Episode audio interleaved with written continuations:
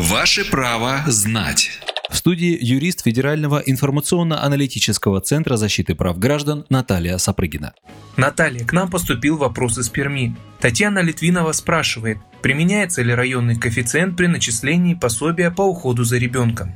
Да, применяется. Согласно статье 14 Федерального закона номер 255 об обязательном социальном страховании на случай временной нетрудоспособности в связи с материнством, размеры пособий для получателей, которые проживают в районах и местностях, где применяются районные коэффициенты к заработной плате, исчисляются также с учетом указанных коэффициентов. Важно! В Пермском крае применяются разные районные коэффициенты в зависимости от территории проживания. К примеру, для города Соликамска с подчиненными территориями, а также для Чердынского, Энеропского, Красновишерского, Качевского, Ганьского и Косинского районов коэффициент составляет 1,2%. Для остальных территорий Пермского края районный коэффициент составляет 1,5%. Если же женщина официально не трудоустроена, то она получает пособие в фиксированном размере в органах соцзащиты. В Пермском крае размер таких пособий составляет 7764 рубля 80 копеек на первого ребенка и 8102 рубля 40 копеек на второго и последующих детей.